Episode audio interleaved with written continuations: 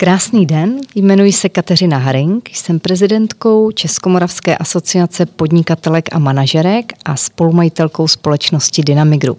V podcastech Podnikatelka vám přinášíme příběhy žen podnikatelek a manažerek, které mohou být inspirací pro nás všechny. No a mým dnešním hostem je do posledního detailu neuvěřitelně elegantní dáma, velice sofistikovaná, Blanka Cajsková, ředitelka Erste premiér pobočky Peleová. Krásný den, Blanko.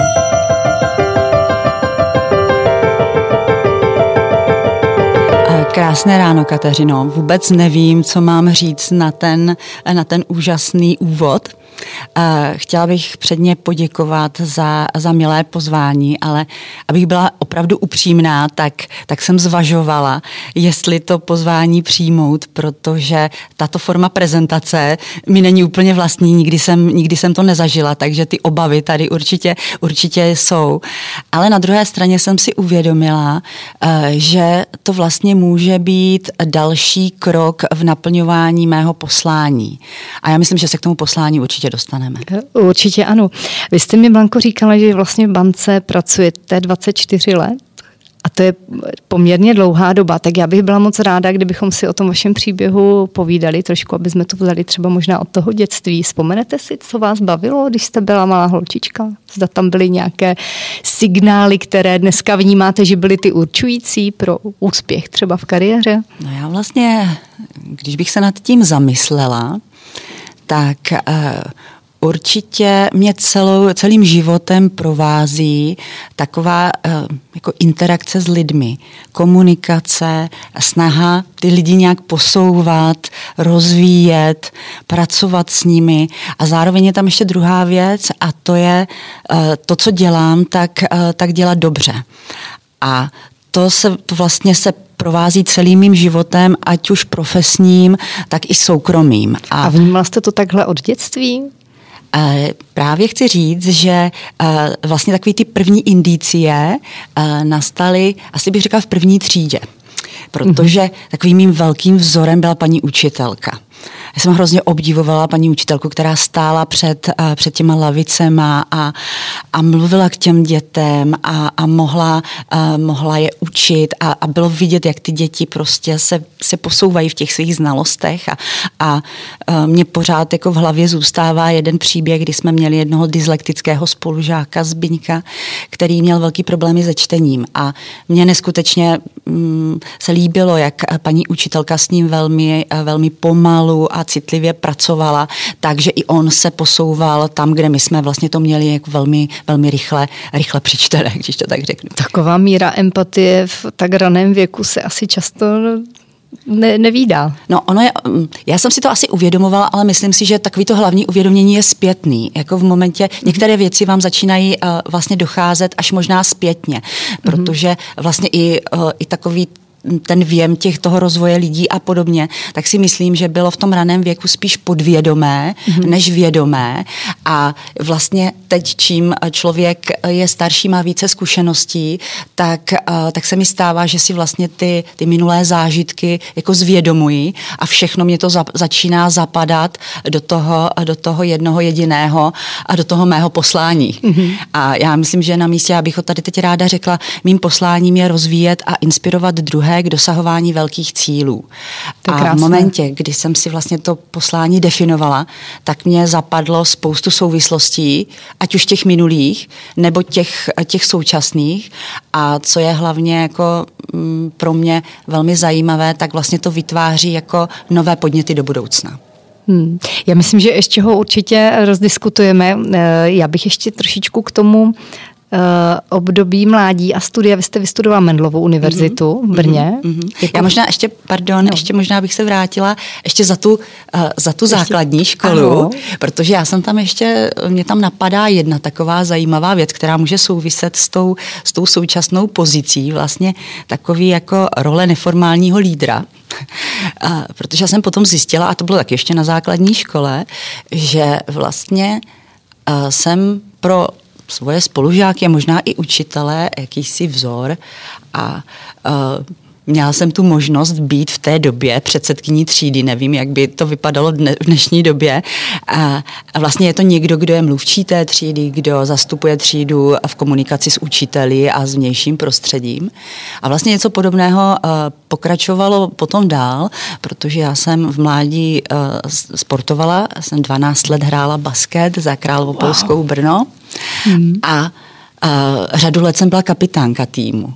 A to jsou prostě... Uh, Takže ve škole jsou... i mimo školní aktivity. Ano, přesně tak. tak a uh, teď zase, když si to zpětně zvědomuji, tak je to něco, co mě uh, pravděpodobně jako připravovalo, anebo už vlastně provázelo k té k té pozici nebo k té, k té manažerské roli, kterou vlastně já teďka dlouhá léta, léta zastávám. Mm-hmm. A a vy jste se mě ptala, já se omlouvám, vy jste se mě ptala jo, jo, na, jo, to je, na vysokou školu. To za to děkuju, za to mm-hmm. vysvětlení, ale ne každý předseda třídy je dneska lídrem, takže u někoho je to předurčující, u někoho třeba ne. Mm. Nevím, jak, eh, jak, se to, jak se to úplně stalo. To jenom asi, ale... když člověk chce rozvíjet, tak asi potom dál. Jako... Eh, já si myslím, že možná je to i o tom, jako že mě tam možná i ta role jako stát před těma lidma a nějak s těma lidma pracovat, tak Neměla jste nikdy obavy, jako, protože přece jenom děti většinou mají trošičku ostych mluvit, ne ty dnešní teda, ale dříve jsme to tak měli, že mluvit jenom tak s třídním učitelem nebo zastupovat celou tu třídu nebyla až taková jako legrace přece. Právě, právě že ne. Mě, mě to asi, v pohodě v tom. Mě, mě, to asi dělalo, mě to dělalo dobře, takže jsem žádné obavy jsem z toho neměla. No tak to smekám teda. Co vám dala vysoká škola? Vysoká škola, já bych řekla, že mě, že mě dala um, kontext, přehled, uh, protože já vždycky, nebo Vždycky jsem říkala, že na vysoké škole se úplně nenaučíte všechno to co, to, co budete potřebovat pro život, ale naučí vás to vědět, kde ty věci najdete, spojovat je, propojovat. A já si myslím, že opravdu jako ten kontext je v dnešní době jako, jako hodně, hodně důležitý schopnost propojování těch informací i vlastně v tom smyslu, kdy teď se jich na nás hrne neskutečné množství z různých médií a ta schopnost jako nějakým způsobem zorientovat se, zařadit si je, si myslím, že je velmi důležitá a toto mě určitě eh, vysoká škola naučila. Byl tam nějaký moment super, který se vám úplně vryl do paměti třeba? Co, co i dnes si vzpomenete, že bylo takový nějaký wow efekt, nebo tak to, abych pravdu řekla, to si, to si úplně, úplně nespomínám. Něco třeba úplně převratného, naprosto neč, ne, neočekávaného, kdy jste si říkali, jo, tak to je ono. To je jenom tak pro zajímavost. Mm, jako jsi... asi, asi, v tomto, mm. asi ta vysoká škola takhle úplně, uh, že by bylo něco, um, že by tam byl nějaký takový moment, teď mě, teď mě nenapadá. Měla jste po té vysoké jasno, že chcete třeba jít do bankovního sektoru? Vůbec ne. Vůbec ne. Já jsem zvolila uh, Mendlovu vysokou školu zemědělskou a konkrétně teda provozně ekonomickou fakultu uh, z toho důvodu, že vlastně my jsme to tehdy chápali na konci těch 80. let nebo v 80. letech jako takovou jako obdobu vysoké školy ekonomické v Praze, protože to byla vlastně jedna z těch, jeden z těch ekonomických oborů, který se dal v Brně, v Brně studovat. A já jsem k tomu přistupovala tak, že vlastně ta ekonomie ekonomie se v budoucnu může hodit, ať už budu vykonávat jakýkoliv obor. Takže vlastně to byla škola, která mě měla vnést do toho ekonomického prostředí, ale nebyla jsem v té době ještě nějak uh, vyloženě zacílená. Takže byla po té vysoké hned ta banka, nebo bylo něco jiného? No, po té vysoké byla mateřská. Takže v té době jsme byli ještě uh, mladé, mladé maminky. Tak a, a zase možná, když to teď hodnotím, tak, uh, tak to bylo pozitivní uh, pro, pro tu další kariéru, protože já už jsem ji v té době pardon, nemusela, nemusela nějakým způsobem uh, přerušovat. Mm-hmm. Uh, vlastně myslím si, že opravdu jako tím milníkem uh, v té mojí kariéře byl určitě uh, to, že jsem vstoupila do, do České spořitelny v roce uh, 96 a já říkám, že vlastně banka si mě, si mě našla, protože já jsem prostřednictvím jednoho spolužáka jsem dostala nabídku. Velmi rychle jsme si s tehdejší paní ředitelkou pobočky v Příbrami porozuměli a já jsem nastoupila do, do České spořitelny a tam vlastně ta kariéra začala, já jsem tam vlastně pracovala zhruba tři roky na, na pozici bankéřky a potom už jsem nastoupila na, na svoji první manažerskou pozici. Jak se člověk v bance uh, může vypracovat? Je potřeba pracovat tam několik let, nebo jak, jaké jsou v současné době třeba kariérní možnosti pro člověka, co nastoupí? Já bych řekla, že ty kariérní možnosti uh, a hlavně v bance velikosti České spořitelny jsou opravdu, opravdu velké. A pokud to teď mohu pozorovat, vlastně i tu rychlo, rychlost uh, růstu té kariéry, tak se neskutečně, neskutečně zrychlila.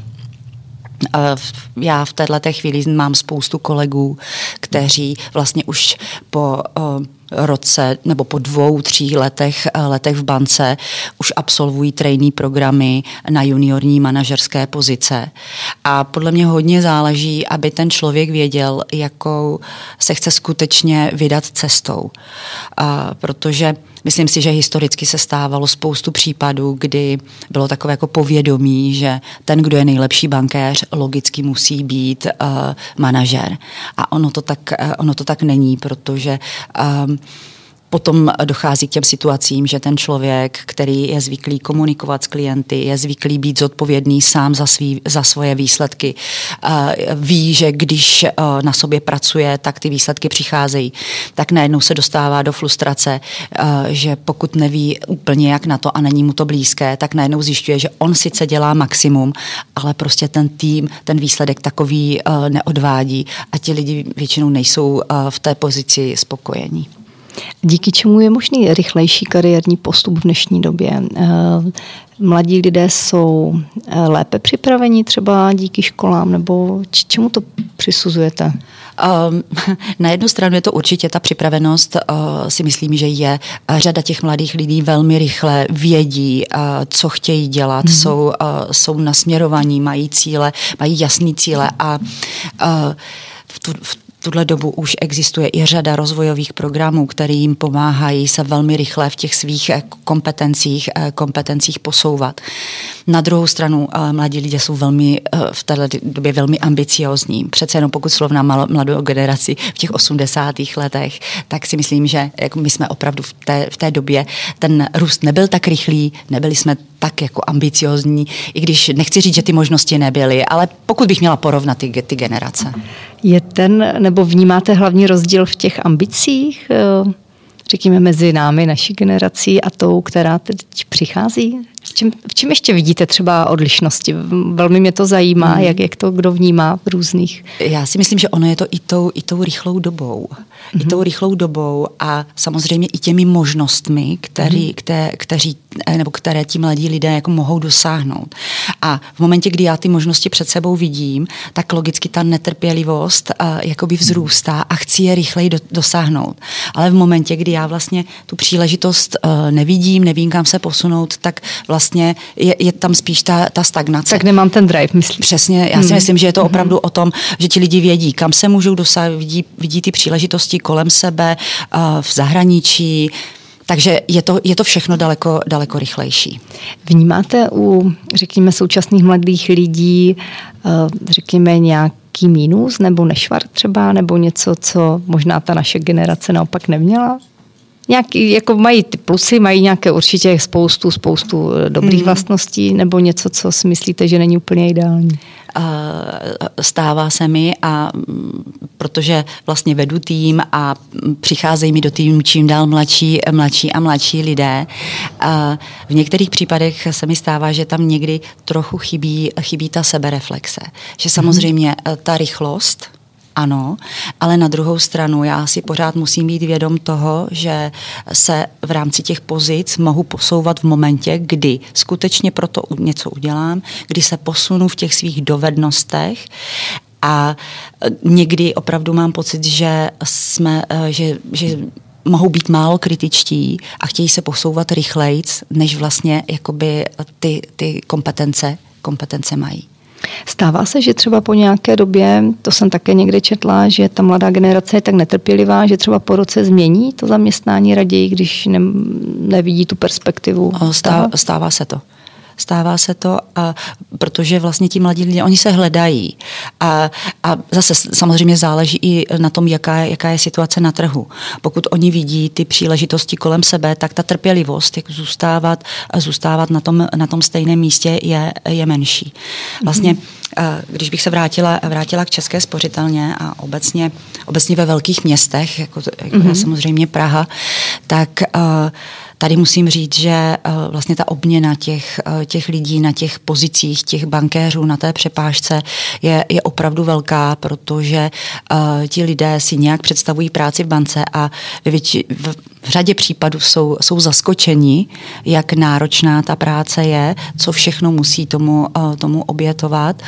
A pak uh, třeba by se chtěli i posunout, ale prostě nedokážou si projít tím prvním, uh, nějakým tou první zkušeností a, a prostě odcházejí. Nechtějí víc té komfortní zóny, jak je teď často třeba tak používáno? Je, je, je, to, hmm. je to možné, hmm. protože opravdu ta práce je náročná až jak co uh, do množství těch informací, které musí vstřebat vědomocí, vědomostí. Samozřejmě uh, je tam i vyzkoušet si tu interakci s klientem, jak na vás klient reaguje, protože každý klient uh, reaguje úplně jinak a já můžu mhm. být skvělý bankéř a my si lidsky nesedneme a nefunguje to.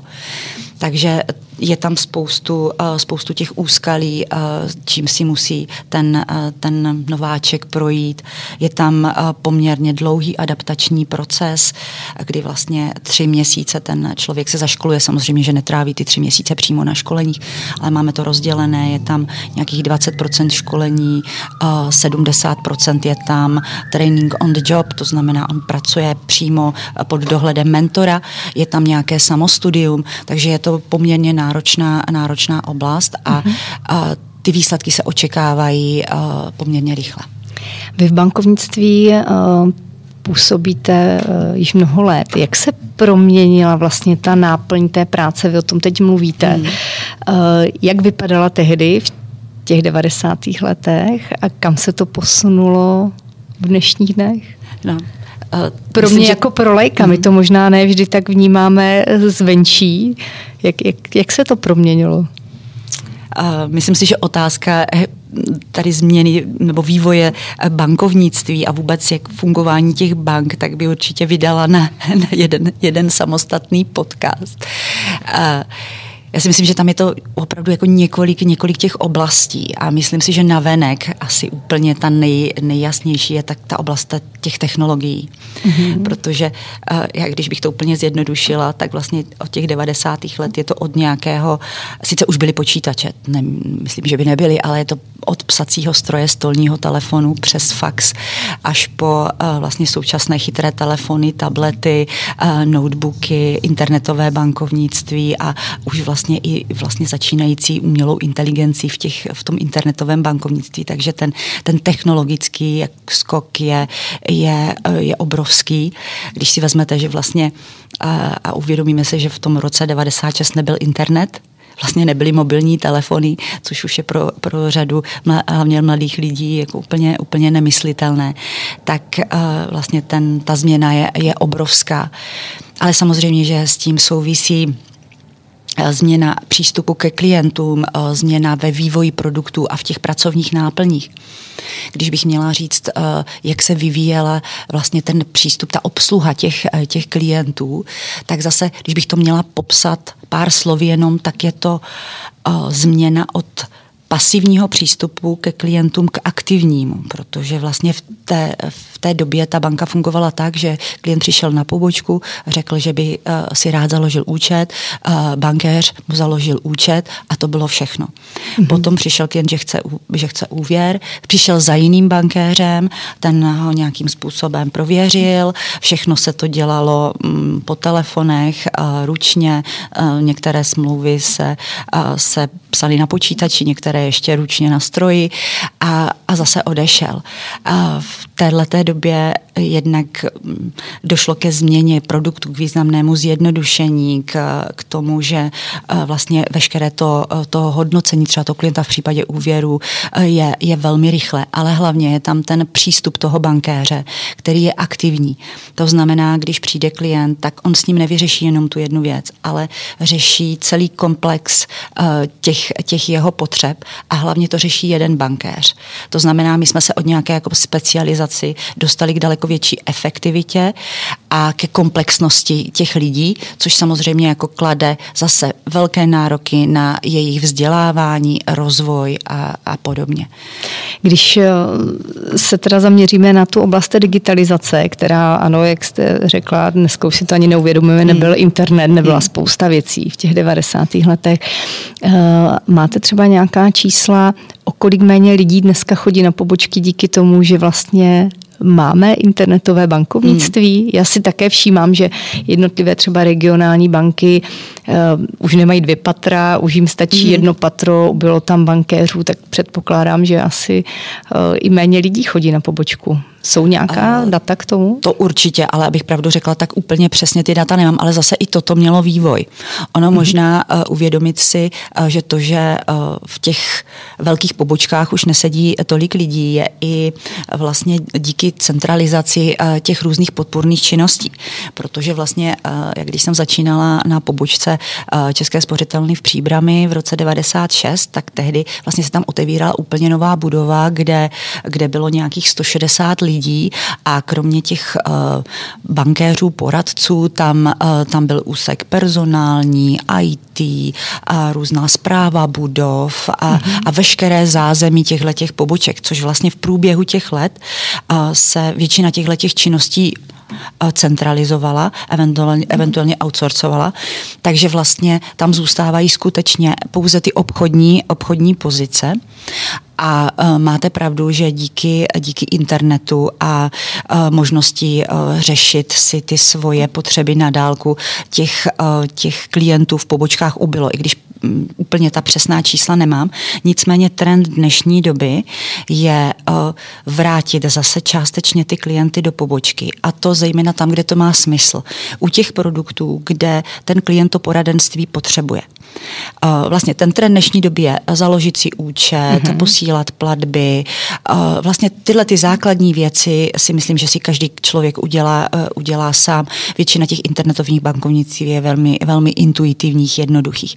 Ale potom přijdou takové, takové potřeby, jako je plánování bydlení, koupě bytu, rodinného domu, nebo třeba někdy potom u našich klientů First Premier investiční nemovitosti a podobně. A najednou už Já bych se mm-hmm. právě ráda zeptala, vy jste ředitelkou Erste Premier pobočky Peleova. Co vůbec, jak jaký typ dalších služeb uh, eh, RST Premier nabízí? To by mě velmi zajímalo, mm-hmm. v čem se to liší od těch běžných služeb. Vy jste to teď nakousla, tak jestli mm-hmm. se mhm. k tomu můžeme vrátit. Uh, ona, služba RST Premier, jenom abych, uh, abych ji uvedla, tak je uh, jednou ze služeb České spořitelny. Uh, vlastně Česká spořitelna má službu Moje zdravé finance, což je služba pro mas, marketový ano. trh a top a efluentní klienty. A služba RST Premier je pro takzvané top efluentní aktivní klienty, to znamená, jedná se o aktivní movité klienty, kteří jsou ve svých povoláních velmi úspěšní, jedná se o vysoké manažery, podnikatele, lékaře, právníky a podobně. Ta služba, jak už jsem řekla, je komplexní v tom smyslu, že e, nabízí e, vlastně veškeré bankovní produkty, které si můžete jenom, e, jenom vzpomenout, ale k tomu nabízí i určité nefinanční, nefinanční benefity, ale vlastně jako důležitým momentem tady v té službě je ten, eh, ten individuální bankéř, eh, protože naši, klient, naši bankéři mají omezené, omezený počet klientů eh, v portfoliu. To znamená, oni ty svě, své, klienty, své klienty velmi dobře znají. A já vždycky říkám, že oni jsou takový jako praktičtí lékaři. To znamená, oni znají anamnézu toho, toho klienta a potom už je na nich, jak potom ty jednotlivé záležitosti řeší, jestli jsou schopni to udělat přímo oni, a nebo uh, vyzývají na pomoc různý specialisty, kteří jim vlastně v řešení těch potřeb klientů pomáhají. A to si myslím, že je velmi přidaná hodnota služby, služby Erste Premier, protože ten vztah s tím bankéře klienta může být až tak pevný, že se může vyvinout i, i v přátelství. Eh, formují se tito klienti, vy mluvíte o tom, že jsou to dlouhodobé vztahy. To mhm. znamená, že jsou to eh, klienti, kteří jsou dlouhodobými klienty České spořitelny a pak jim nabízena tato služba, nebo jak to funguje vůbec? Může to tak, může to tak být. Řada klientů, kteří vstupují do služby Erste Premier, se rekrutují uh, z klientů uh, České spořitelny, protože říkám, jsme velká banka, máme, máme hodně klientů, uh, takže vlastně máme nastavenou i takzvanou jako my tomu říkáme mezisegmentová spolupráce a teď myslím jako segment, a, tak jak jsem říkala, že jsou klienti vlastně ti základní, ten masový trh ano. a pak jsou klienti bonitnější a, a vlastně ti uh, klienti Erste Premier, kteří patří vlastně k tomu top, uh, top v, v rámci banky, tak my spolupracujeme s bankéři toho těch nižších segmentů, kteří nám vlastně přesměrovávají ty klienty, nabízejí jim nebo informují ty klienty o, o té službě a samozřejmě vždycky ale záleží na tom, jak se ten klient rozhodne, kterou z těch služeb eh, chce, eh, chce využívat. Mhm. Vy máte dlouhodobé zkušenosti. Máte za to, že eh, klienti v dnešní době už jsou daleko lépe informováni o různých možnostech, řekněme investování nebo dalších možná i nefinančních nástrojů, jak zvelebovat třeba svůj majetek, ať už hmotný či nehmotný? Je, mhm. je to přesně to, co pomáháte klientům dělat? Určitě. Klienti jednoznačně jsou daleko, daleko víc informovaní co se týče některých novinek, tak někdy možná ještě, eh, ještě rychleji eh, než, eh, než někdy, někdy, někdy mm, bankéř. Ale já myslím, že to i přispívá k tomu. Oni jsou i informovaní o tom, jaké služby jednotlivé banky nabízí. Takže nám se i v řadě případů stává, že vlastně, když vezmu akvizici, to znamená získávání mm-hmm. klienta z trhu, že si nás klient, že si nás klient sám najde.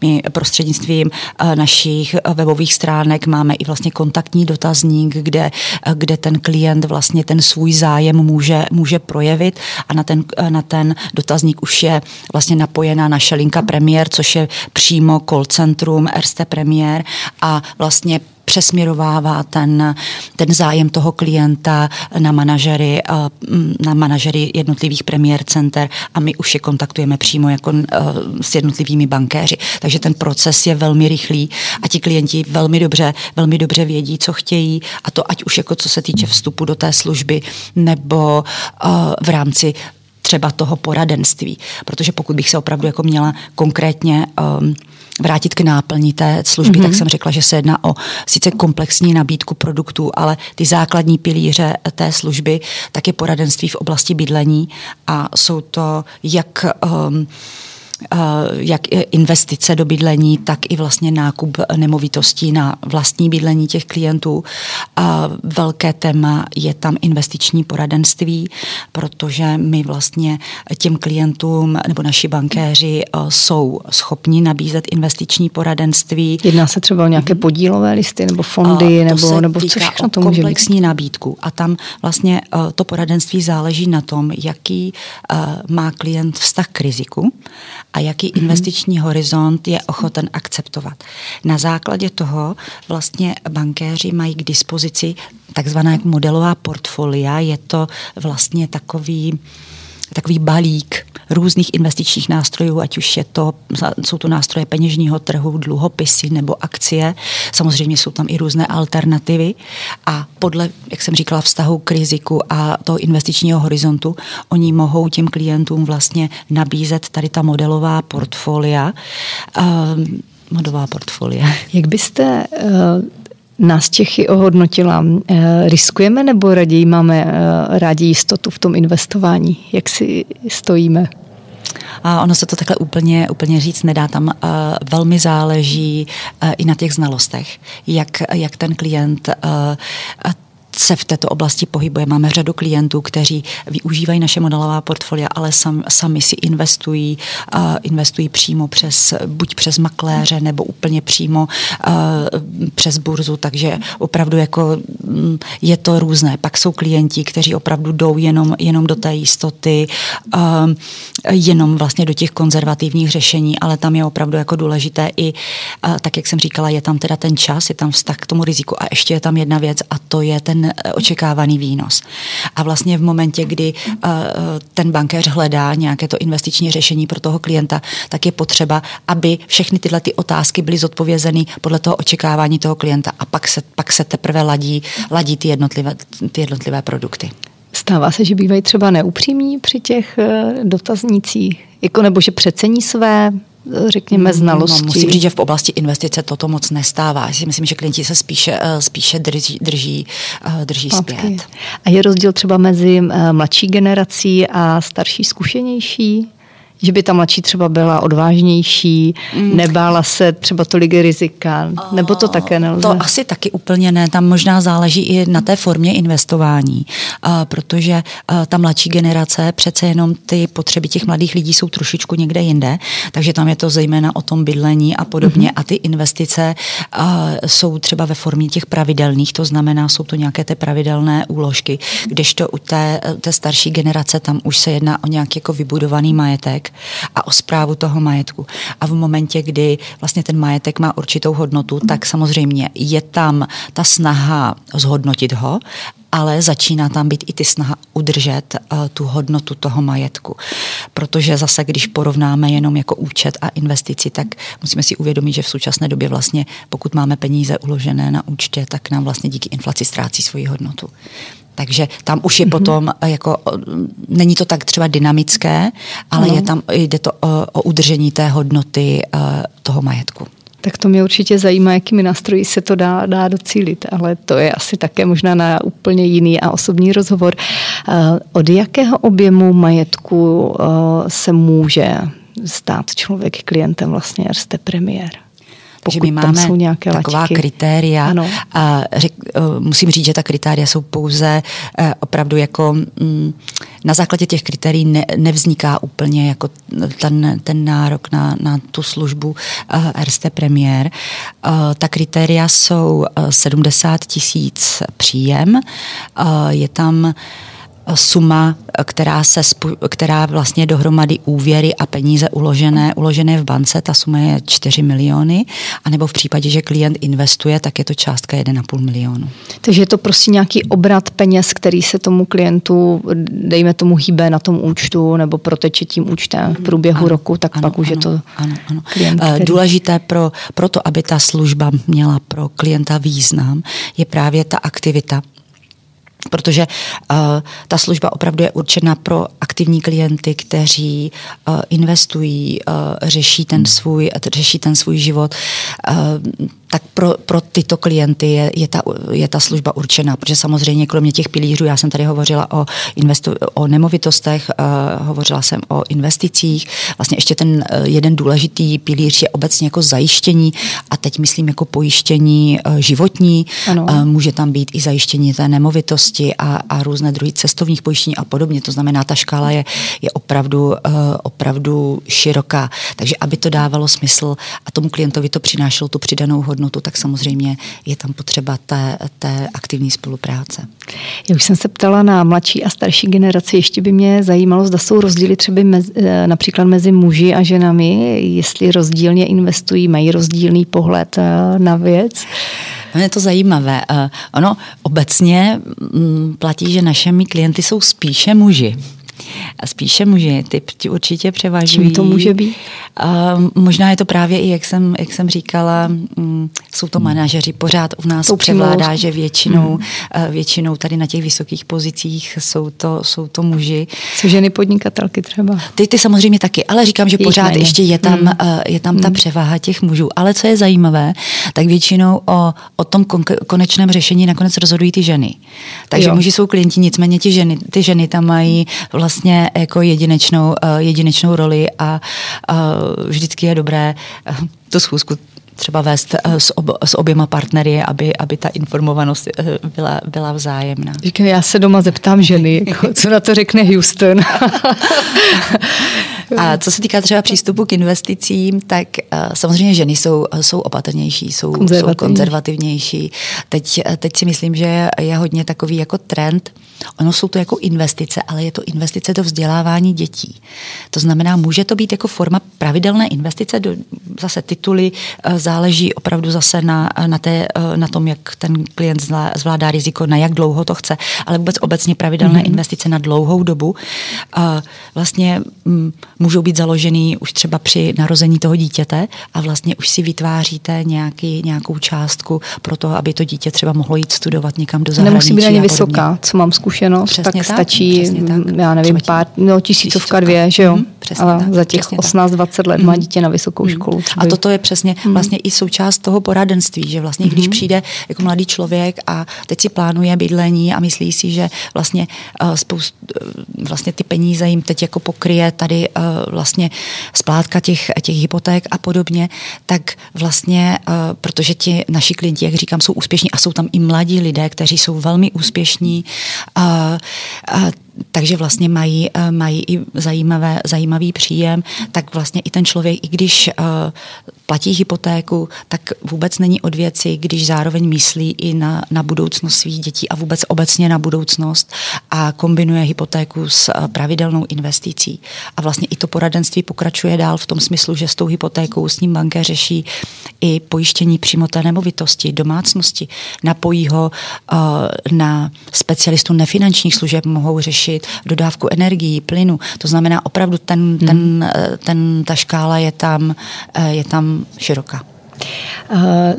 Teď jsem tu otázku zapomněla, ale nevadí. Jak si myslíte, že se bude bankovní trh třeba vyvíjet dál, nebo ty služby pro klienty? Opravdu to bude o tom, že se bude méně chodit na ty pobočky a čím dál tím více se to bude přesouvat vlastně do toho online prostoru? Co tam ještě zbývá, kdy, kdy vás klient potřebuje opravdu vidět? Nebo... Já myslím, že toto jsou takové ty, ty základní. A já si teda osobně myslím, to je můj osobní názor, že uh, ta budoucnost poboček je právě uh, v tom, v tom sofistikovaném poradenství, protože eh, pokud bude mít klient důvod jít eh, do pobočky, tak to bude z toho důvodu, že eh, ten bankéř mu poradí něco, co on si vlastně v rámci toho internetového bankovnictví není schopen, není schopen mm-hmm. sám zařídit. A hlavně, že ten bankéř dokáže na základě znalosti toho klienta vlastně se podívat na ten jeho finanční život komplexně a možná i dopředu. To znamená, že vlastně inspiruje toho klienta v přemýšlení, jak on vlastně ten svůj život plánuje a co musí udělat proto, aby si třeba za nějakou dobu mohl koupit ten dům, aby mohl jet na tu dovolenou, kterou chce, aby si naspořil tolik peněz, kolik očekává, očekává třeba na konci, na konci té kariéry. A vlastně toto ten bankéř s ním, s ním řeší a mhm. vlastně mm-hmm. ho vlastně vybízí k přemýšlení. A toto Motivuje. si myslím, že přes, že přes uh, jako internet banking neuděláte. Takže toto si myslím, že ten je hlavní, ta přidaná hodnota, ta přidaná hmm. hodnota hmm. vlastně ta komplexnost toho poradenství. Jsou, nebo měla jste nějaké nestandardní požadavky klientů například, které jako můžete zmínit? Mm, tak uh, ty požadavky. Ono, já třeba když vezmu opravdu jenom v současné době jako bydlení anebo vůbec investice do nemovitostí, tak my to vždycky řešíme s bankéři. Já si myslím, že teď už žádný požadavek není, není standardní, protože, eh, jak jsem říkala, naši klienti uh, jsou úspěšní, uh, investují do, do nemovitostí, mají spoustu nemovitostí, ty uh, nemovitosti jsou poměrně, poměrně nákladné, jsou s tím, je s tím spojena prostě řada, řada nestandardních, nestandardních situací. Oni jsou i prostě krásně, jsou nadstandardně vybavené, takže už vůbec jako sjednat tady uh, vlastně takovou hypotéku uh, na takový jako nestandardní byt nebo dům uh, v kontextu vlastně těch našich pravidel, mm-hmm. tak není jako někdy, někdy jednoduché mm-hmm. a v řadě případů se jedná o precedenty, kdy, kdy prosazujeme zase něco úplně, úplně nového. Z toho, co mi povídáte, mi vyplývá jediné, že jsou kladené opravdu vysoké nároky na jednotlivé bankéře. Eh, máte třeba nějaké penzum, teď řeknu školení, učení se, které musí zvládnout, protože ten trh se vyvíjí, vyvíjí se znalosti, dovednosti těch lidí. Jak, jak to vlastně vůbec funguje v tom řízení těch lidí? Já si myslím, že toto je jako velmi důležitá, velmi důležitá oblast, protože eh, to, řekla, jste to, řekla jste to velmi, velmi správně. Ty nároky na, na lidi ne, neskutečně rostou a, a právě Výhoda velké banky České spořitelny je právě, právě v tom, že vlastně investuje do, do vzdělávání těch lidí. To znamená, my máme mm, každý, každý čtvrtletí vlastně se aktualizují různé volitelné kurzy, které, na které se můžou jednotliví bankéři přihlásit. A vlastně není to, není to neřízený proces. My máme vlastně i nastavený takový jako, eh, jako systém, systém rozvoje těch lidí, kdy na začátku každého roku má každý manažer se svým člověkem rozvojový rozhovor, kde eh, kromě těch obchodních cílů si nastavují i rozvojové cíle a kde vlastně na základě té dohody oni plánují účast na, na těch různých školení. Takže to je, to je víceméně ten základ. Samozřejmě, mm-hmm. že mhm. během roku oni potom mm, to, jak se daří ten rozvoj naplňovat, jako validují a vždycky na konci roku uzavírají a vytváří se další plány. Kromě toho v rámci České spořitelny vzniká řada projektů na, na podporu talentů, jako mm, možná jsem tady už zmínila trainee program pro juniorní, pro juniorní manažery, to jsou vlastně lidi, kteří jsou pár let v bance a už chtějí získat první mm, zkušenosti pro pro, řízení, pro řízení lidí Během uh, minulých, myslím, dvou let uh, jsme v rámci České spořitelny pouštěli dva programy pro nižší management a to se, to se jmenovalo Skvělý šéf a proto potom pro vyšší management pobočkové sítě, to je pro oblastní manažery, řediteli Premier Center, zase se to jmenovalo Skvělý lídr, kde kromě uh, vlastně takových těch manažerských dovedností, tam manažeři mají možnost setkávat se s různými inspirativními lidmi, potkávat setkávat se ze zástupci boardu, mají k dispozici mentory, kouče, takže opravdu si myslím, že rozvoj v rámci České spořitelně je velmi systematický a každý, kdo chce, tak si, tam, tak si tam najde to svoje. Ještě mě napadá jedna věc, vlastně bankéři Erste Premier, protože tam je velký fokus právě na ty investice, tak ti mají zase k dispozici finanční akademii, kdy zase my mm, spolupracujeme i s externími firmami mm-hmm. vlastně na, na dodávce těch lektorů, když bych říkala té, té spolupráci. Já se na to ptám z toho důvodu, že ono s pohledu uh, lajka to někdy vypadá tak, že no, tam si sedí na pobočce nějaká paní nebo na té, řekněme, přepážce. Ona mi ten účet, ona to vyjede v nějakém programu, má to raz, dva, nevím, co tam pořád dělá. Trvá to. Jo, někdy se na to hmm, díváme hmm. takhle trošičku s tím despektem, tak proto se na to ptám, protože zatím je spousta, spousta hm, prostě práce hmm. uh, sám na sobě. Dá se říct si třeba, jak dlouho může od toho mladého juniorního pracovníka se vypracovat, eh, řekněme, do pozice opravdu toho zkušeného bankéře, který je potom hmm. Jak jsem říkala, ono, ono se to tedy zrychluje. Uh, nicméně uh, v rámci kariérního růstu, tak my máme nastavený aspoň takový jako minimální časy setrvání Třeba na těch let, jednotlivých pozicích. Uh, myslím si, že uh, jako bankéř třeba do Erste Premier je možný, pokud je to opravdu jako šikovný člověk, tak uh, mám už zkušenost, že i po třech letech, že vlastně hmm. ten člověk byl uh, rok na té základní přepážce, pak se posunul a byl dva roky jako bankéř už s portfoliem, hmm. to znamená už měl odpovědnost za nějakou skupinu klientů a že po těch tře, tře, třech letech byl, byl uh, schopen se posunout. Ale uh, řekla bych, že těch pět let bych já teda více, více podporovala, mm-hmm. ale mm-hmm. opravdu to už je hodně individuální, protože uh, mám i já v týmu jako velmi mladé bankéře, kteří se posunuli a, a jsou jako naprosto skvělí, protože ti lidi chtějí. A to je strašně důležitý. Jakmile ten člověk chce na sobě pracovat, tak je opravdu jako schopen uh, v těch výjimečných případech posouvat se i v kratší době. To je asi to klíčové, si hmm, myslím, k úspěchu určitě. ve všech oblastech. Uh, co Česká spořitelna a COVID, jak vlastně, hmm. jak se dají řídit lidé, máte jich na starost po hodně, hmm. jak se Jak jste to prožívala vy? Co to znamenalo? Ono to zní jednoduše home office. Co to znamená home office pro bankéře? No, musím říct, jedna věc je pro bankéře, druhá i pro manažery. Jako musím říct, že eh, jako pro manažery uh, řídit na home office obchodníky, tak uh, není, není opravdu jako jednoduché.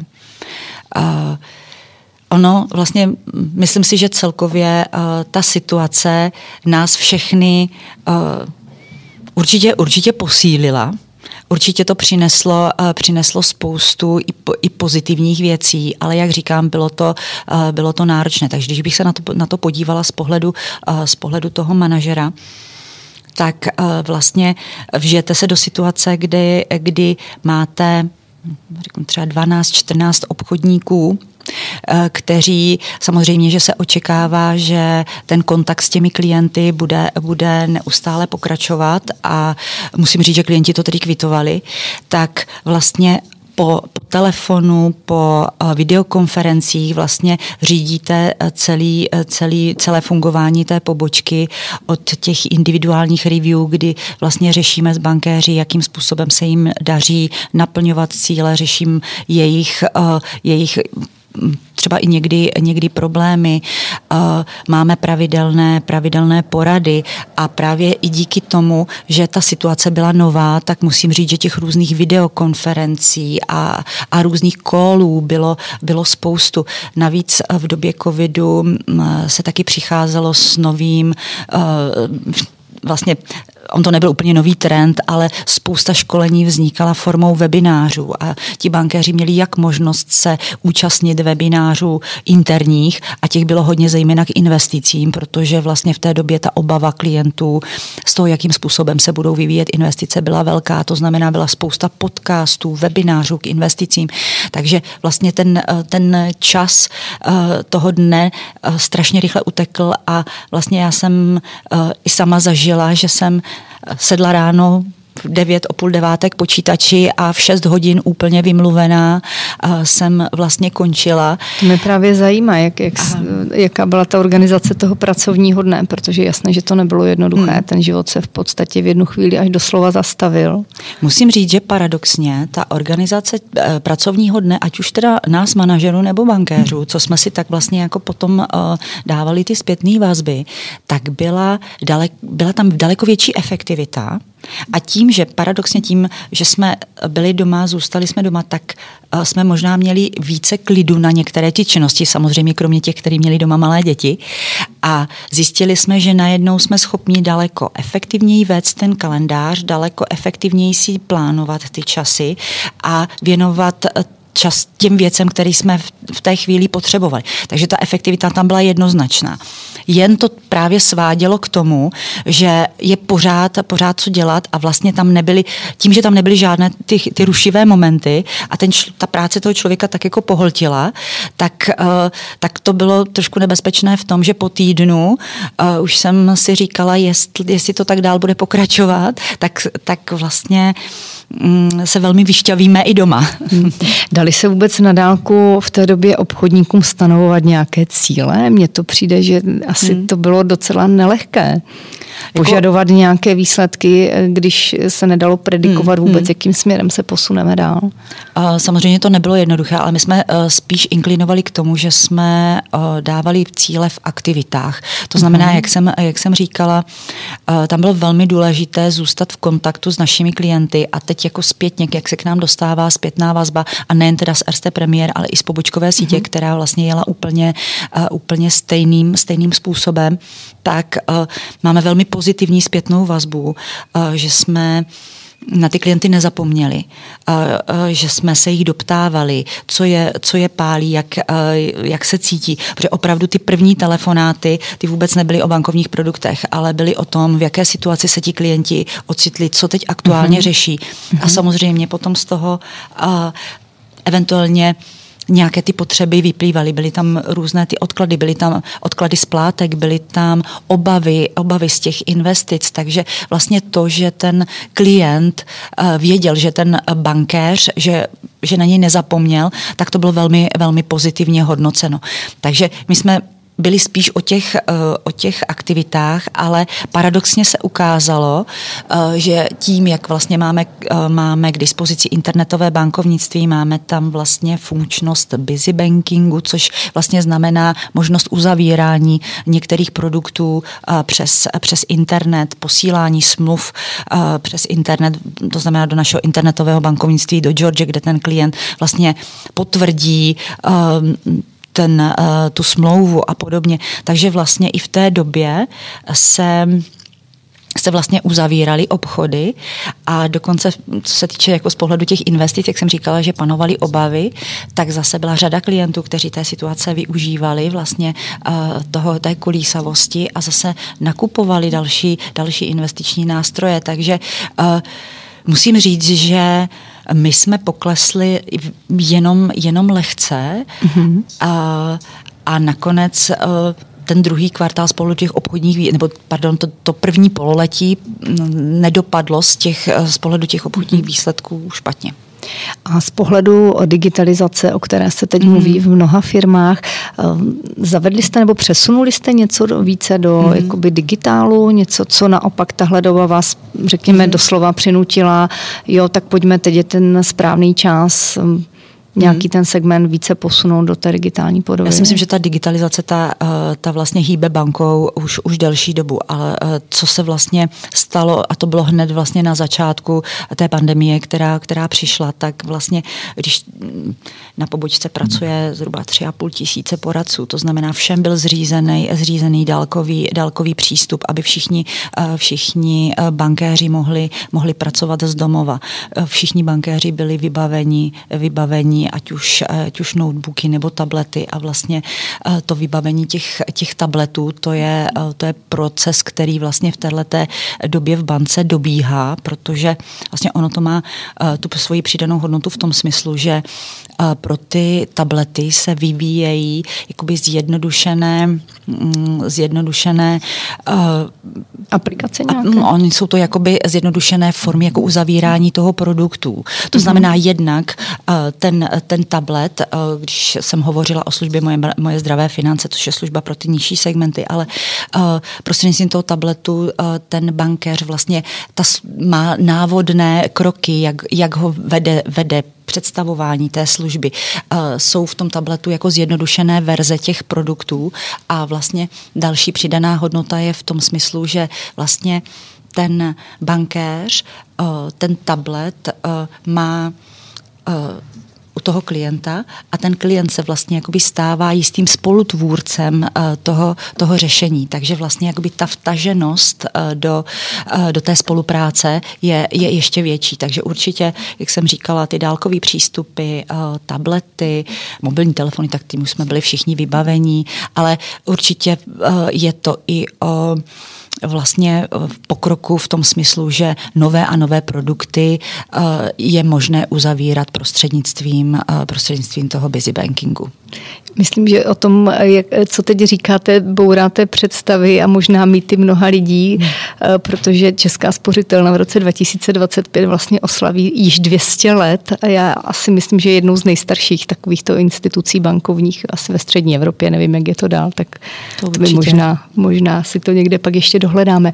Jak na tom třeba v té covidové době byly Eh, vaše kolegyně ženy. Eh, říká se, že mnoho žen bylo doma na tom ošetřovném, eh, jak to vypadalo vlastně u vás? Já teda musím říct, že já mám ten tým tak jako seskládaný tak, že buď jsou tam, buď jsou tam muži, anebo ženy, které už mají eh, od, odrostlejší děti. Ale paradoxně třeba tato otázka se týkala i, i mužů, kteří, eh, kteří měli doma, eh, doma malé, malé děti mm-hmm. a tam samozřejmě potom um, toto soustředění a uh, vlastně ta, ta schopnost jako plnohodnotně ten den, uh, den využít jako uh, byla, byla složitější. Byli unavenější, nebo to možná, ale je to ten přesný výraz, hmm. protože ta doba byla náročná pro všechny, takže... No, já si myslím, že tam opravdu jako i skloubit, pokud měli děti školou povinné a ty děti byly doma a vlastně uh, měli tu distanční výuku, tak jako zvládnout vlastně uh, ten svůj náročný pracovní den a k tomu ještě,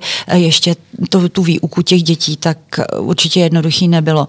A zase bylo to o samozřejmě o nastavení nějakých, nějakých priorit, ale uh, i já jsem se snažila, snažila těm, uh, těm lidem výjít vstříc, protože my jsme uh, vlastně od, od začátku té pandemie pracovali ve střídavém režimu, to znamená, ty týmy byly rozdělené na dvě poloviny, abychom vlastně zajistili, pokud by někdo onemocněl, aby celý, celý tým nevypadl, tak já jsem vlastně se snažila i těm, těm ženám, nebo eventuálně pokud to byl i muž, kteří měli malé děti, tak třeba výjít víc, víc vstříc, aby mohli čerpat více toho home office času.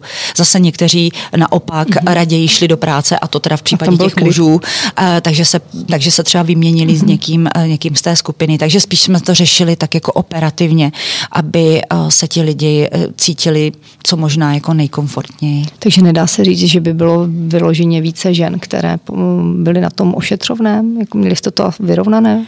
Uh, my jsme to měli vyrovnané. Samozřejmě pokud bych se na to měla dívat perspektivou České spořitelny, mm-hmm. tak tam jako potom, uh, protože tam převažují, převažují ženy v pobočkové síti, tak si myslím, že těch příběhů by bylo určitě, určitě daleko víc, ale uh, co vím i od kolegů manažerů, tak uh, spíše jsme zastávali to, než když by třeba opravdu ta žena potom musela zůstat na tom ošetřovném, i když, už bys, i když jsme v květnu už potom najeli na ten běžný, běžný bankovní režim, tak jsme vlastně um, jim umožňovali pracovat na home office, pokud opravdu jako ta náplň práce umožňovala tu práci na tom home office. To znamená, aby ta, ta žena prostě odvedla tu práci, kterou, kterou odvést měla, než aby jsme ji nechali vyloženě, vyloženě jenom na tom ošetřovném. Aby to nestresovalo, Přesně že nemůže tak. do práce, mm, kde mm, si svým způsobem mm, může jít odpočinout mm, a nabrat jiné mm, myšlenky. Mm. Uh, vy jste říkala, že vaším posláním je rozvíjet a inspirovat druhé pro dosažení cílu. Kde vidíte ty příležitosti v téhle době? Co myslíte, že bude potřeba vlastně v té oblasti práce s lidmi dělat možná něco jinak? Hmm. Uh, Ono zase, zase to je několik oblastí. Určitě, určitě to bude v té oblasti technologické, protože já mám pocit, že uh, ta digitalizace jde, jde rychleji někdy, než, než my jsme schopni vůbec jako uživatelsky, uživatelsky zvládat. Takže to si myslím, že je určitě jeden, jeden ten trend, ale na druhou stranu je to i právě, uh, jak jsme hovořili o o tom, eh, o tom zrychlování toho, toho kariérního růstu, tak vlastně dokázat i, i ty, eh, i ty mladé, mladé lidi vlastně nasměrovat, inspirovat je hned v těch raných, uh, raných fázích, aby skutečně uh, si oni sami dokázali říct, jestli ten směr, kterým se vydávají, jestli je to opravdu ta jejich vášeň. Protože jenom tehdy, pokud oni to správně nasměrují, tak uh, ta rychlost té kariéry bude taková, jakou oni, uh, oni očekávají. A myslím si, že i to je, to je v rámci toho rozvoje jako velmi, velmi důležité dokázat si popsat, co vlastně chci a ten cíl si stanovit. Takže to nějaká touha po dalším sebevzdělávání a Určitě, učení se? Určitě, já si myslím, že to sebevzdělávání uh, má um, jako velmi jako významný, významný smysl a, a je velmi důležité a je to úplně jedno, úplně jedno v, jaké, uh, v jaké fázi. Protože uh, já vlastně, když bych si takhle uvědomila, jak uh, řeším s bankéři ty, ty jejich vlastně rozvojové cíle a podobně, tak taky se mi stalo, že když jsem přišla do, do nového týmu, tak jsem vlastně zjistila, že uh, někteří z těch bankéřů si vlastně ani nedokáží říct, co by chtěli, kam by se chtěli posunout, protože buď nad tím nikdy nepřemýšleli, nebo vlastně ani uh, ty, ty svoje možnosti neznají. A někdy bylo jako docela i složité vůbec jako uh, rozpřemýšlet ty lidi a nastavit nějaký jako ten proces, aby se jim mm-hmm. ukázal, uh, ukázala ta další cesta, protože v momentě, pokud oni ji tam nevidí, tak může docházet velmi rychle potom k vyhoření, k tomu, že vlastně dělám neustále tu stejnou práci, nevidím, kam se můžu posouvat, což mi připadá jako velká škoda. Že je lepší mířit ke hvězdám a minout. Určitě. Určitě. Nic není nemožné. Ano, sky is the limit. Mm-hmm. Blanko, ta covidová doba byla vůbec hodně náročná pro nás všechny. Kde jste brala energii třeba vy? Protože určitě to bylo náročné mm. na tu motivaci těch lidí, na to dodávat jim mm řekněme, naději, odvahu, energii, to všechno muselo být děláno i na dálku. Tak jak jste... Určitě. Já musím říct, že právě díky tomu, že, že jsme nějakou dobu pracovali z domova, tak to mělo pro mě v tomto smyslu pozitivní přínos, protože já dlouho, dlouhá léta dojíždím, dojíždím do práce a vůbec jako dojíždění mě bere spoustu času, který bych mohla věnovat svým koníčkům a hlavně pohybu. Takže pro mě pohyb, protože jak jsem říkala, uh, jsem, uh, protože jsem aktivně sportovala, tak ten pohyb uh, mě, mě neskutečně chybí a právě díky tomu, uh, že jsme byli nějaký ten čas doma, tak právě ten čas, který trávím většinou v autě, tak jsem měla možnost věnovat, ať už vyběhnutí do lesa, do přírody, protože obecně i s manželem jako velmi rádi máme hory, vysokohorskou turistiku, milujeme konkrétně Tatry, takže to, to jsou věci, které mě nabíjejí a poslední dobou musím říct, že mě hodně nabíjí, když už nemůžu poslouchat někdy uh, uh, bohužel sdělovací prostředky, protože ty, to téma je tam Se to ze všech stran, že? Přesně. Hmm. Tak uh, jsem začala um, poslouchat uh, filmovou hudbu a, a, a i vážnou hudbu a musím říct, že, že to mě teda jako nabíjí, nabíjí velmi. Hmm. Dá se vůbec skloubit eh, náročný manažerský život s tím osobním? Já vím, že jste říkal, že jste hmm. děti měla jako mladá, že jste hmm. si to odbyla rychle, takže pak asi ty děti, jak rostou, tak je to možná snažší, nevím, jak, jak se to dá vůbec dělat? Já si myslím, že uh, obecně, když bych řekla obecně, tak opravdu jako záleží uh, na, na, těch, na těch prioritách, jak to, jak, to každý, eh, jak to každý má jako v sobě, v sobě srovnané. Já třeba konkrétně, protože samozřejmě, jak už jsem dlouho v bance, tak to bylo i to období, kdy ty, kdy ty děti byly, byly malé. Tam uh, velmi záleží na, uh, na podpoře té rodiny a konkrétně toho partnera. Já musím říct, že já mám vel, velké štěstí, protože opravdu my s manželem máme ty, ty svoje domácí povinnosti naprosto, naprosto rozdělené. A eh, vlastně i eh, manžel vlastně mi neskutečně jakoby vychází vstříc i v tom času, který třeba já věnuju jako nad rámec, eh, nad rámec těm, těm pracovním povinnostem, protože možná k tomu jsme si nedostali, že vlastně i, i součástí té služby je i organizování různých akcí pro klienty, eventů a podobně. Takže i to bere, to bere nějaký čas, takže určitě, určitě je to o tom zázemí. Uh, určitě že je... nevyčítal vám, že není zrovna teplá večeře, ne, ne, ne, nebo že jste nestihla vyžehlit On je tak skvělý, že tu večeři udělá, takže, tak to takže já opravdu v tomto si myslím, že uh, mám velkou, velkou uh, podporu Tohle je k nezaplacení určitě. To potvrdí každá žena, tak, kterou jsem tady určitě, měla. Bez to té určitě, podpory to nejde. To určitě. Takže jak říkám, je, je to o tom, o, o té podpoře, je to, je to o těch prioritách a co, co si myslím, že mě, ale to mě pomáhá i teď, udělat si to-do list na ten den. Mm-hmm. Jako opravdu to, co chci udělat. A pokud si to napíšu, tak to udělám. Jste na sebe náročná? Dáváte si těch úkolů hodně do toho to-do listu? Uh, jako, že, to pře, že se přeúkolujete a pak se stává, mm. já to teda mývám, jo, že třeba mm. ně, některé dva nestihnu, ono pak zjistíte, že to nejsou úplně ty priority. Tak, ono je to možná, ono je to možná takto. Uh, já opravdu, protože Eh, jednu z těch vlastností, kterou mám, jak jsem říkala, já chci, chci být dobrá v tom, co dělám. Mm-hmm. Takže možná, že je tam taková, uh, taková trošku jako obrana, že tam mám tu jistotu, že to stihnu, ale nemyslím si, že je to, uh, že by to bylo poddimenzovaný. Ale vždycky si tam snažím, a to si pamatuju i z různých školení time managementu, že opravdu jako počítat i, i s tou cestou a, mm. a, a s těma různýma aktivitama, které jsou kolem, kolem toho, toho úkolu. Protože uh, ono v momentě, kdy, a protože musíme hodně plánovat kalendář, já musím říct, že já mám naplněný kalendář prostě několik týdnů, několik týdnů dopředu a opravdu se mi nevyplatilo, když jsem, eh, když jsem si tam, a zvlášť když plánuju na dlouhý čas dopředu, když si tam nenechávám ty volné okna, protože vždycky může nastat nějaké, nějaká událost, eh, něco po mně chce můj šéf, eh, je to něco, co je opravdu neplánovaně hmm. důležitý, aby prostě vždycky tam byl nějaký prostor na nějakou takovou neplánovanou událost, kterou bych eh, třeba nechtěla odmítnout. Takže vždycky si tam nějakou tu, tu rezervu, rezervu nechávám. Takže ale to je plánování času a potom ten to-do list, to jsou potom už jenom takový ty, eh, ty, ty dílčí činnosti, které třeba nejsou, nejsou v tom kalendáři. Uh, jak třeba vnímali dcery, eh, když jste byla vytíženější v práci a když byly třeba možná ještě menší, že třeba nemůžete být hned doma, já nechci říct ani ve tři hodiny, to už dneska hmm. nebývá nikdo.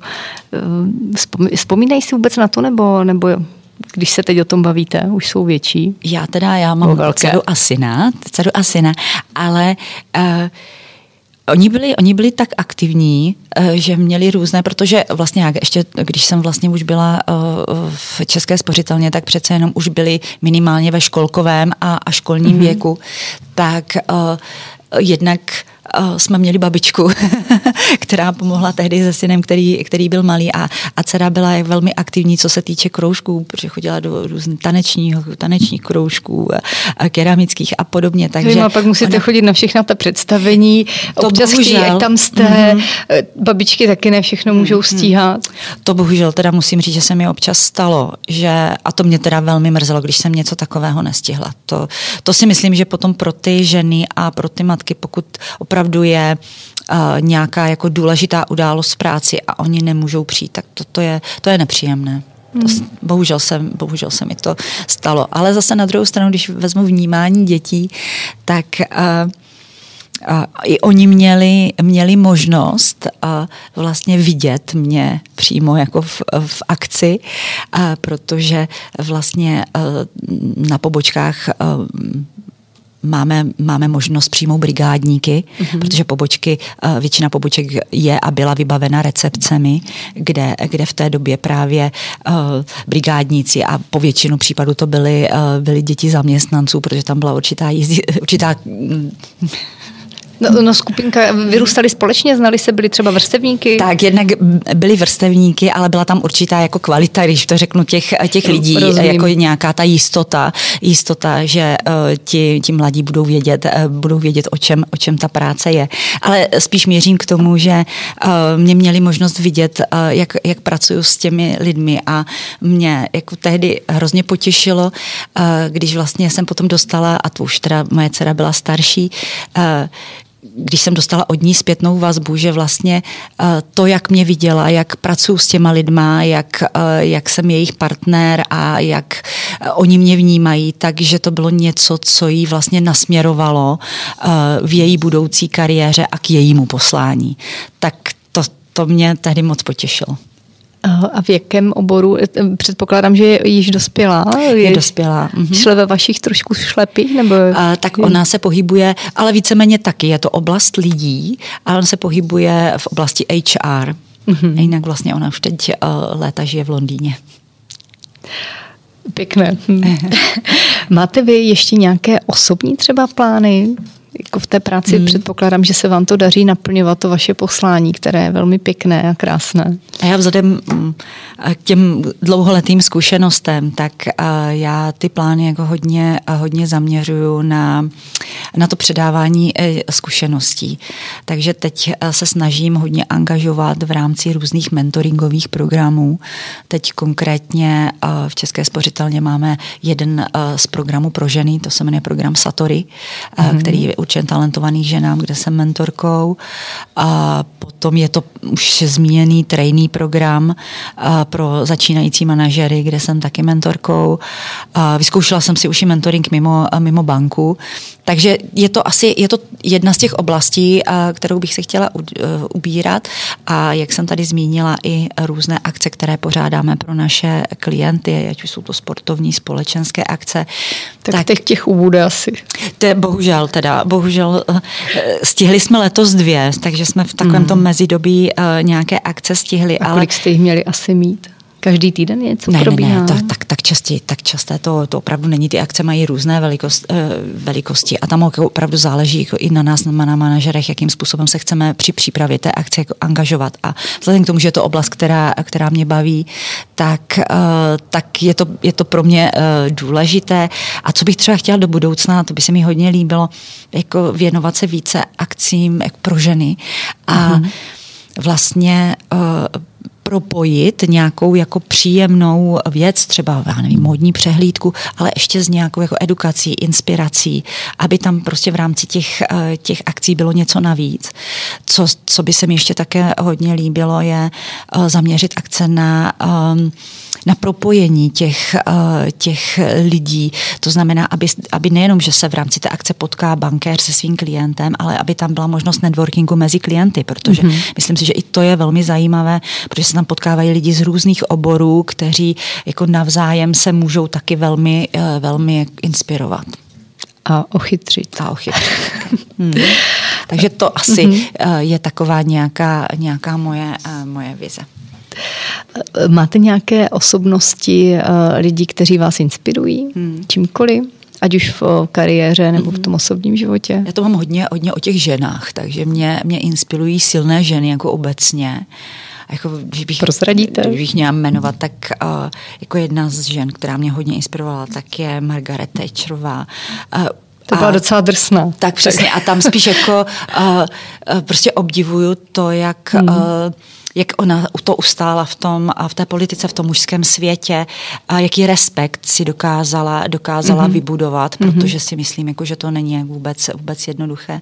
Stejně tak jako Michelle Obama, která zase trošku, uh, trochu jiná, teď čtu její knihu a vlastně uh, ten ty její postoje, jakým způsobem ona podporovala toho, toho svého manžela, tak jako je velmi, velmi sympatické.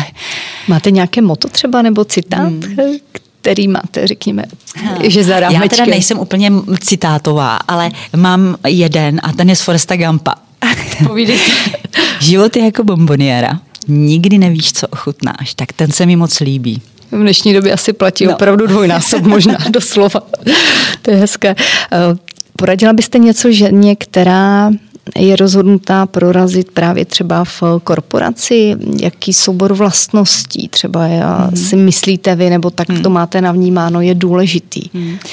Tam je otázka, jestli jako v korporaci, jestli je to na úrovni jako manažerské, protože... To prostě to... růst, jako hmm. přemýšlí, že by se stala jednou třeba ředitelkou hmm. něčeho. Tam si myslím, že je opravdu jako hodně důležité jako vědět opravdu ty svoje, ty svoje vášně a, a to svoje zaměření. Co, co je to v rámci té korporace, eh, co, co vlastně chci dělat. Protože opravdu třeba, když vezmu korporaci České spořitelny, eh, je to velká banka, spousta možností, spousta vlastně různých, eh, různých profesí. Takže si myslím, že ty možnosti jsou velké a je potřeba si uvědomit, co a jak chci a těm, těmi dílčími krůčky postupovat. Je to vytrvalost třeba? Uh, já myslím, určitě, určitě je to vytrvalost, je to nějaká jako, jako důslednost jako vůči, vůči sama, uh, sama sobě. Určitě. Když bych, když bych se zase mm, to pojala i na pozici tu manažerskou, tak si myslím, jako, protože ten manažer je lídr, tak pokud opravdu jako je nějaká mladá žena, která, bych, která, která se vidí tady v této pozici, tak si myslím, že takový to uh, takový to předurčení, který, který by ten člověk měl mít, tak je to určitě to, že by měl mít rád lidi. Protože vlastně uvědomit si, že vlastně ten jeho úspěch se děje prostřednictvím těch lidí a vlastně dokázat jako vytvářet tým prostředí pro, pro ten růst. Takže toto si myslím, že je, že je taky jako hodně, hodně důležité. Je to i o nějakém odříkání? Co by si ten člověk měl uvědomit, protože to není jenom tak, že ráno jdete, řekněme, do, do fabriky, nechce hmm. to nevyzní úplně hloupě, ale víte, že si odděláte to svoje, ty manažerské pozice jsou většinou o tom, že musíte něco obětovat, ta práce je další, nedá se to měřit vždy časem, hmm. klade to velké nároky, podle mě vždy jakoby na tu psychiku především, protože se musíte vyrovnávat se spoustou věcí. Tak mm-hmm. je mhm. tam něco takového, s čím no, by ten člověk měl počítat, co jako- třeba jako, čerstvý vysokoškolák neví a jenom má jako tu představu, že OK, já budu tím ředitelem a... jako určitě, já jenom uh, opravdu, abyste tu práci mohli vykonat dobře, tak ji fakt musíte mít rádi, protože já když to vezmu, já opravdu teď vlastně za posledních sedm let uh, dojíždím, dojíždím do práce. Uh, byla doba, kdy jsem uh, měla na starosti, kromě Erste Premier, uh, i vlastně jednu z oblastí České spořitelny ve východních Čechách, konkrétně Kolínsko. Takže jsem jezdila do práce uh, 120 km jednu cestu a 120 km druhou cestu. Co jste si říkala, když jako vám řekli, že teď se budete starat o tohle? Já jsem to brala jako výzvu a to je přesně hmm. o tom, jestli tu práci máte rádi nebo ne. A to je potom o těch obětech, protože potom se vám opravdu stane, že uh, ráno o půl osmé vyjedete z domu a o půl osmé večer, někdy i později jste zpátky. Samozřejmě je to i v době, kdy už ty děti jsou odrostlé, ale je to na úkor právě uh, toho, toho cvičení a toho, toho dalšího odpočinku. Volného času a všeho dalšího. Tak, přesně tak, takže to jsou, to jsou potom ty oběti a pak teda si musíte říct, jestli jako vám to stojí za to. A najít si tam hlavně to, co, za co vám to stojí. Co, co je to, co vám za to stojí. Býváte někdy unavená třeba? To, to určitě, určitě bývám unavená a samozřejmě i s rostoucím věkem eh, ta, ta, unava, ta unava přichází, ale potom je spíš psychická, jakože toho bývá hodně, že je opravdu ta doba hmm. náročná, myslím hmm. nejen teď, ale celkově, protože hmm. denně slýcháváte určitě spoustu i problémů, hmm. starostí lidí, bývají mnohdy i v osobní rovině, což někdy bývá mnohem těžší, než jsou třeba pra- pracovní záležitosti. Hmm. Hmm. Jako určitě, já musím říct, že ta psychická únava je, ono totiž ona přechází potom v tu fyzickou, takže já vždycky říkám, že uh, po nějakém náročném dnu je jako kdybych složila vagón uhlí, že opravdu jako je to, uh, je to hodně náročné. Ale potom zase přijde den, kdy, kdy se něco povede a, a prostě vidíte, že ta práce má smysl. Je to, je to a nakopne vás to. Přesně tak, je to, je to hmm. o tom smyslu. O tom, um, prostě vědět, že to, že to člověk dělá rád a že se má kam posouvat, protože bez toho, a zase se vracím k tomu, že když potom ten člověk tam nic jiného takového nevidí, tak, tak to asi ne, nejde. Řeknete nám ještě na závěr nějaké třeba pozitivní poselství? No, eh, vzhledem k tomu, že uh, si myslím, že nás budou poslouchat i ženy, tak já myslím, že je hodně důležité, aby uh, v momentě, ať budou dělat jakoukoliv pozici, tak aby vždycky zůstali ženou. A to i v mužském světě, protože to je vždycky přidaná hodnota. Já moc děkuji. Eh, z vašich úst to zní naprosto důvěryhodně, protože když se na vás podívám, tak to je opravdu uh, velká radost. Blanko, já vám moc děkuji za dnešní milé povídání. Přeji vám, ať eh, v tom pracovním i osobním životě se vám daří všechno to, co si zamýšlíte, ať se vám daří lidé, lidi rozvíjet a posouvat dál a budu ráda, když se budeme moci potkávat i nadále. Tak já také moc děkuju a opravdu jděte za svým snem a, a nebojte se. Děkuju.